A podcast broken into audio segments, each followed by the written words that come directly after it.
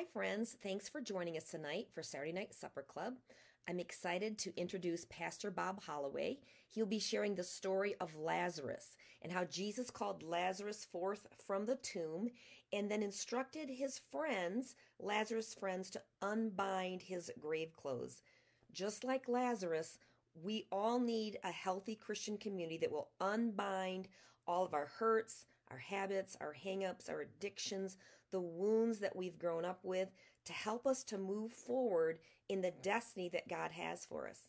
You know, you know, now more than ever, this world needs healthy Christians. It needs Christians who are empowered in their destiny. It needs Christians that are healed and whole. And we need a healthy Christian community to make that happen. So I just encourage you to reach out to the people around you, be a healthy community of the people that are in your space, that are in your influence, and also reach out to get healing if you need to be healed. This is a time of great stress. You know, we're, we're under a lot of stress and under a, a lot of pressure right now in America. What that means is we need to draw closer to each other, but especially draw closer to the Lord.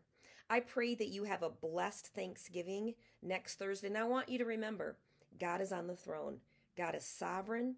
He sees you, He sees America. He has a plan for America. He has not forgotten us.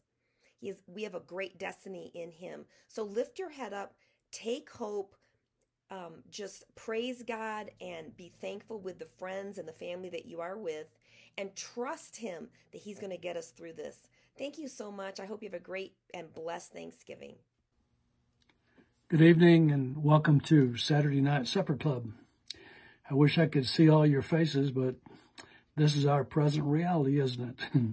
like many of you, Janet and I are in uh, timeout due to this pandemic, but we want you to know that we miss you all very much and sincerely hope that you're doing well. Kind of tracking some of you on Facebook and by texting and various other things, trying to stay in touch, but it's nothing like being in person, is there? Uh, for some time now, I've been mulling over a passage in the Bible I think has significance for the church in our foreseeable future. And I think it raises some questions we want to consider moving forward. The, the first question we want to talk about tonight is one we always ask as we become aware of the presence of God when we're reading scripture. If you're, if you're reading the Bible and you become aware that there's something going on in that moment, we tend to, or I tend to ask, well, Lord, what does this mean? Uh, I don't mean just in Bible times, but for us today, for your people in the year 2020, what are you saying? And there's another question that uh, we always ask, at least I ask, as I become aware of the presence of God. And I get some understanding of what he's saying about in, in the future, in the present, that is. I always ask him, well, what do you want me to do with this idea? What, how do we embrace your words? What um, must we do to accomplish what's on your heart? How can we respond, be obedient, be a blessing, be effective? And I think this will all become more clear as we read the scripture together. Um, so if you have your Bibles, turn with me to John uh, chapter 11. It's a rather long story, so for the sake of time, I'm going to give you some backstory and then we'll begin midstream about uh, verse 17. In this chapter, we're, we look at the story of Lazarus. Uh, he's a man who lives in Bethany, and he, he's a brother to Martha and Mary. And in our story, he is described as being, at this point, being very sick, and so much so that that the his two sisters have sent messengers to Jesus to come quickly and to to come and heal him.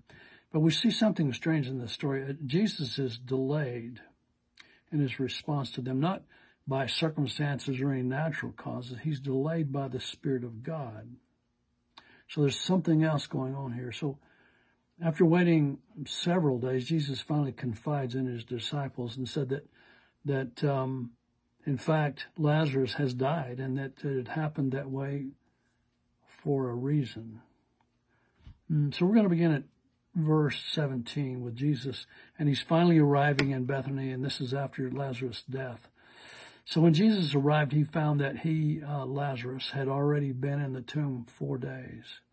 I think John tries to put this in proper perspective, because he mentions that Bethany was near Jerusalem, only about two miles away. So mm, we're aware of that statement that Jesus could have responded rather quickly, but he didn't. And so it goes on to verse 19. It says, After a, and a considerable number of the Jews had gone out to see Mary and Martha to console them concerning their brother. When Martha heard that Jesus was coming, she went out to meet him, while Mary remained sitting in the house. Now, I'm sure Mary was probably extremely upset with Jesus' delay and didn't know how to deal with her disappointment, so she waited in her home. Uh, the story makes it clear that she was deeply grieved with her brother's death and was dealing with her thoughts and feelings about why uh, Jesus didn't come and, and heal him when he should have. You ever asked yourself that same question? I have. I've asked questions like, when I need you the most, God, where were you? Or, don't you even care about me right now? Maybe I'm not as spiritual as you are, but I've asked those questions lots of times. Well, I think this story goes a long way in addressing those questions. Maybe I can unpack that a little bit for us. In verse 21, we see that um, Mary's sister Martha is, is pretty quick and getting right. She's very direct, and gets right to the subject. She confronts Jesus with her frustration, and confusion. And Martha says to Jesus, Master, if you had been here, my brother would not have died. So it tells us a lot, isn't it? Doesn't it? And but because it's Jesus, she quickly adds a little disclaimer. And even now I know that whatever you ask from God, he will grant it to you. Jesus said to her, Your brother shall rise again. And Martha replied, I know that he will rise again in the resurrection at the last day.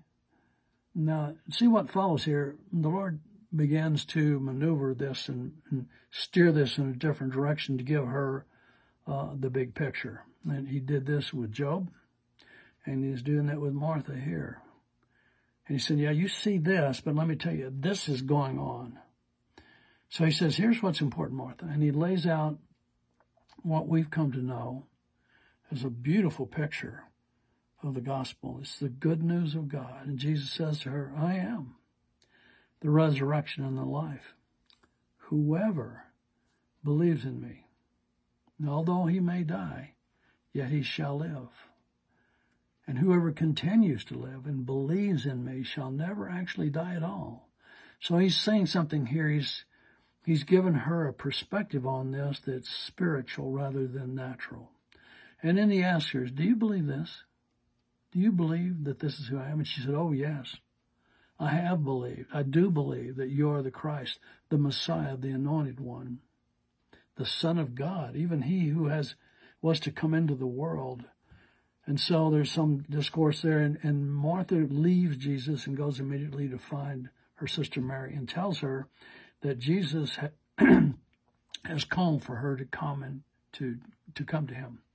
And so when Mary came to the place where Jesus was and she saw him, she dropped down at his feet, saying to him exactly what was on her heart, exactly what was on Martha's heart. Lord, if you had been here, my brother brother would not have died. You could have saved him, but you didn't bother to come. He didn't she didn't put it that way, but Jesus' next response should forever answer our question. Do you even care, Lord? So look at this picture. This is more, I want you to get into this scene with me. This is something I want you to get in touch with emotions. I want you to hear the words. I want you to immerse yourself in the story because I'm going to tell it to you and I want you to feel it. When Jesus saw her sobbing, and the Jews who came with her also sobbing, he was deeply moved in spirit and troubled. Now, in the Amplified says,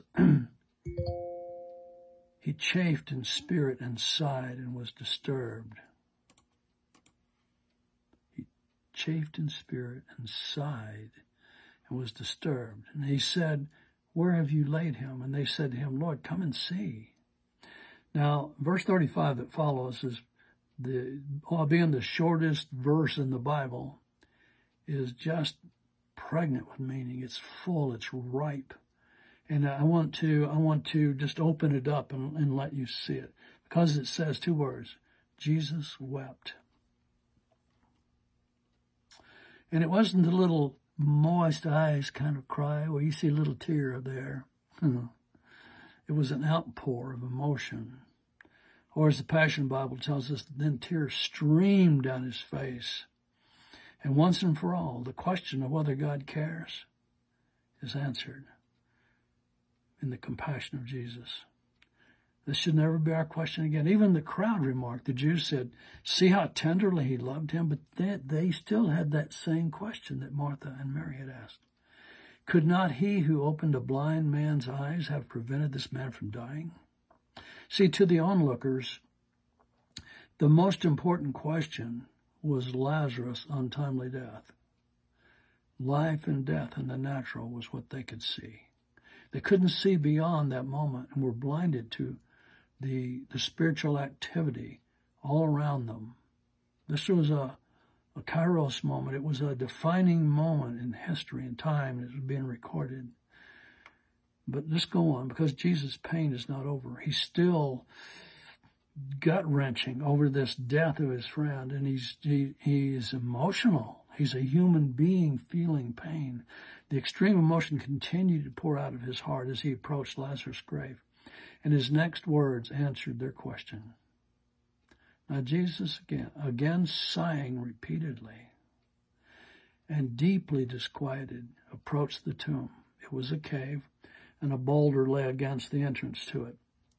And he said, Jesus said, Take away the stone. It's interesting here that him being who he is, he could have said any number of things. He could have said, Stone be gone. He could have said, Stone be removed. He could have, but he didn't. So who was he speaking to when he told them to take away the stone? Was it angels or someone in heaven? Who did he command to remove the stone? It was Lazarus' family and friends, his, his community, his people who had gathered to grieve his passing. Next, I want you to see this.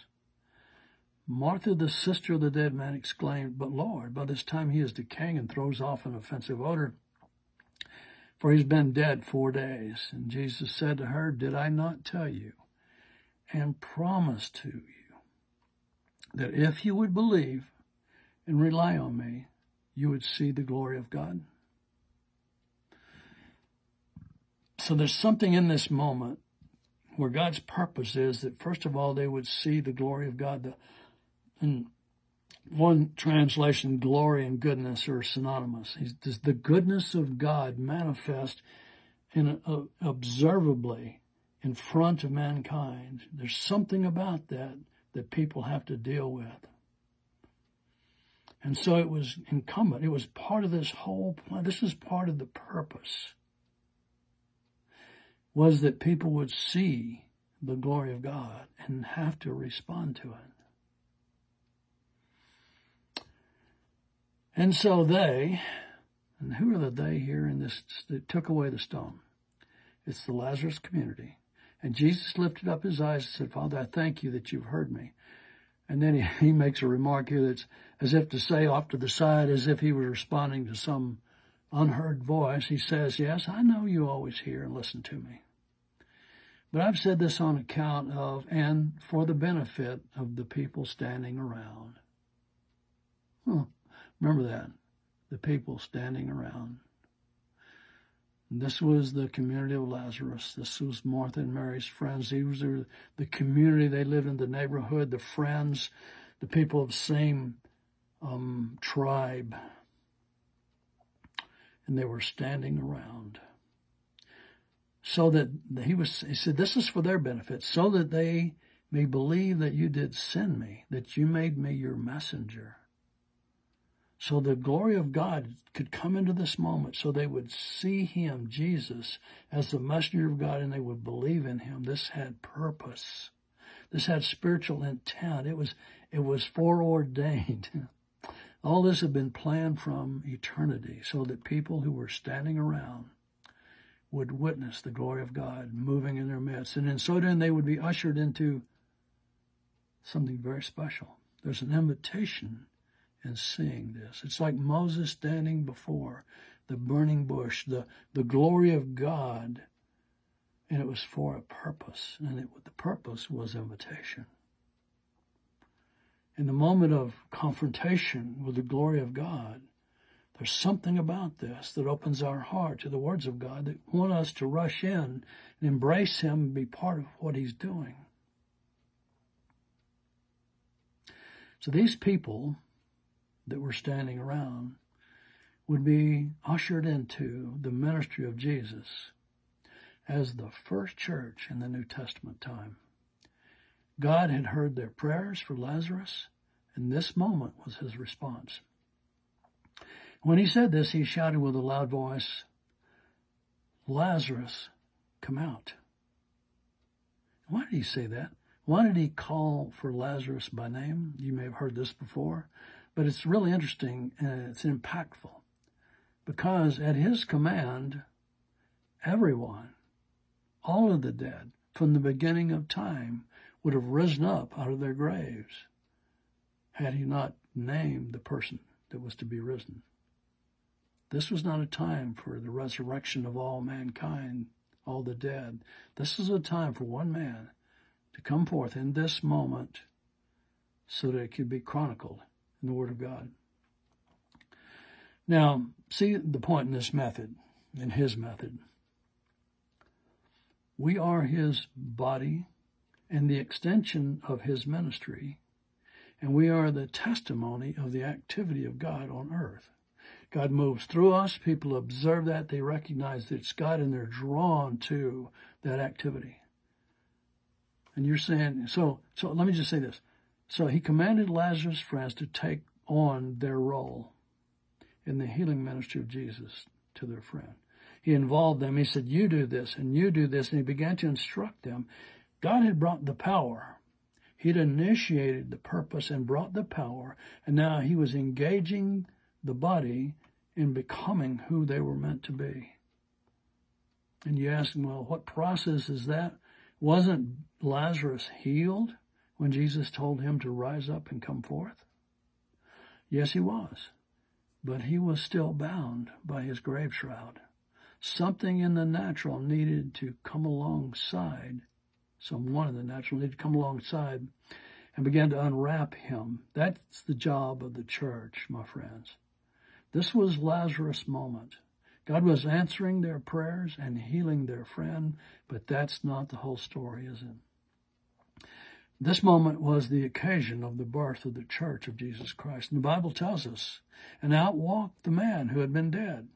His hands and feet were wrapped in burial cloths at his linen strips, and with a burial napkin bound over his face. And here's this man completely enshrouded covered with wrappings, burial shroud, grave clothes, with a napkin over his face, and somehow he finds his way to the entrance of the cave, following the voice that beckons him, and he comes out and he stands there still helpless, but alive. He's a new creation, but he's bound by his old self, his old trappings, his old thinking. There's something in him that still remains and out walked the man who had been dead, his hands and feet wrapped.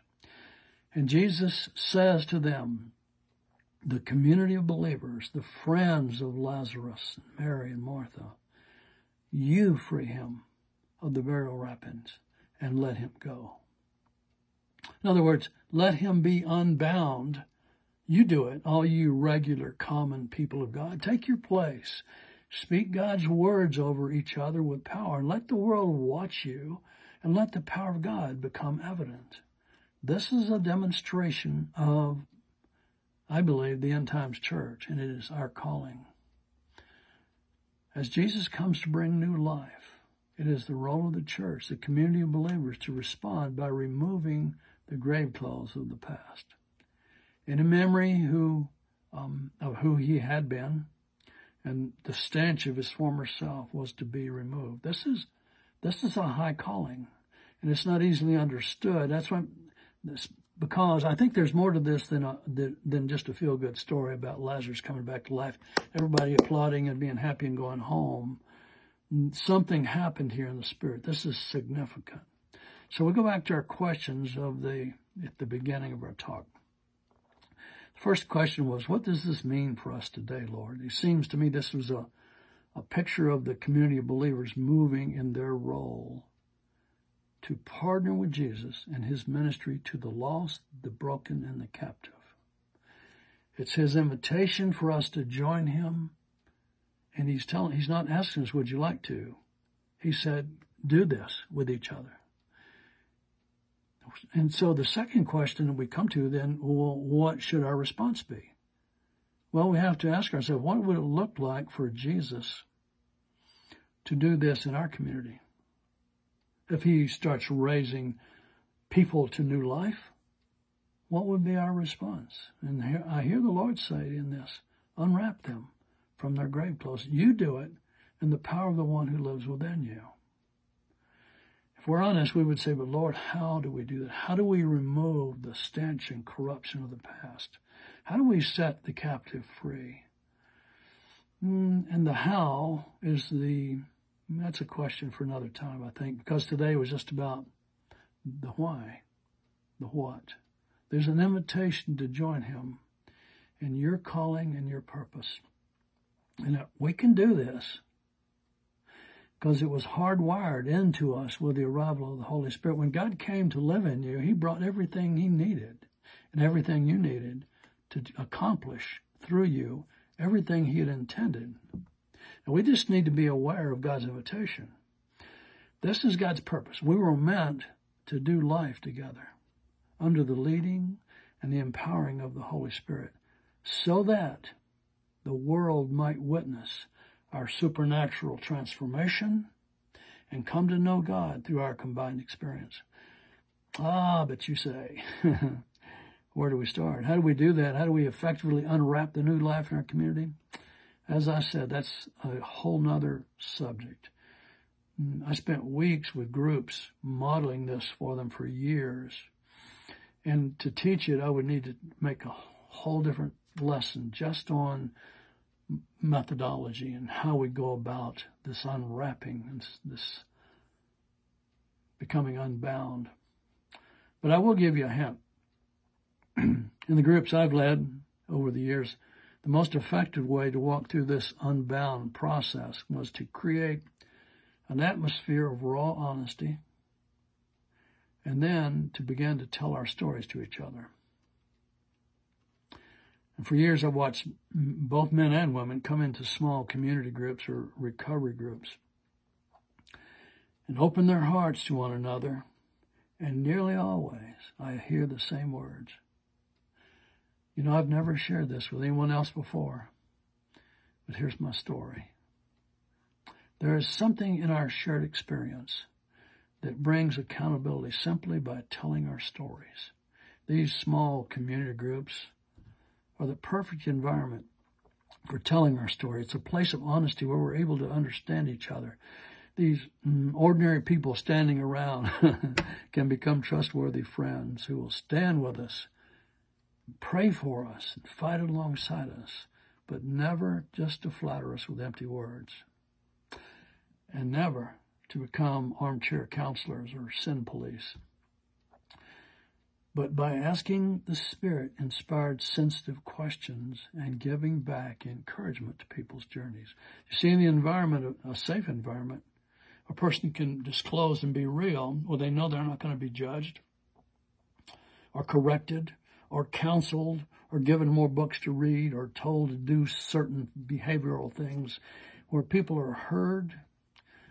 People ask them sincere questions of needing to understand and giving back encouragement. People grow. That is a environment that is f- fresh with the soil of growth. When we are intentional in our transformation, by doing this together, our growth becomes exponential and effective. So, what happens in these life shared experiences? Well, they have three effects, and I'm going to stop. First, not only do we experience God's healing touch, primary, but secondly, others are also encouraged and feel welcome to join with us in sharing their stories as well. It draws them out. When we are honest and vulnerable, it draws them out to tell their story. I remember in our groups, it, they were flat until I told my story. When I would be honest and open my heart about my real story, other people would immediately respond to that and say, well, if it's safe for you, it's safe for me. And that's what happens. Then, then there's the flow. That's the third thing. Now remember that whatever we do, people are always watching. And they know what is God and what is just man. They do. I mean, m- most unbelievers can spot a phony. They can also spot the authentic because they sense it in, in their soul. People are always watching. All over the world, they watch looking for the authentic movement of God in our midst. When they see it, He will draw them to Jesus as we live together as God's community. Let me pray for you. I know this is short and it was just a teaser, but it was important that I say this. Mm, for what God is about to do in our midst, I want you to know we need to gather as soon as possible, as soon as it's feasible. We need to come together with purpose and intent. And I think this is a beautiful picture of what might happen.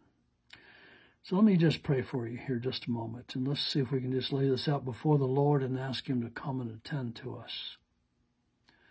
Father, thank you for this reminder that we're not only saved, but and not out of just a dreadful darkness and hopelessness, but we're saved for something.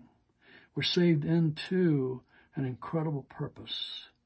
We, your family, are called to care for each other and to do so in, us in the same way you've cared for us. You are full of grace and mercy, and so will we be as we realize what is before us. Please come and do this in our midst, in our lives, in our communities. It is in Jesus' powerful name that we pray. God bless you. Good night, everyone. I hope we see each other soon. I miss you so much. God bless you. Bye bye.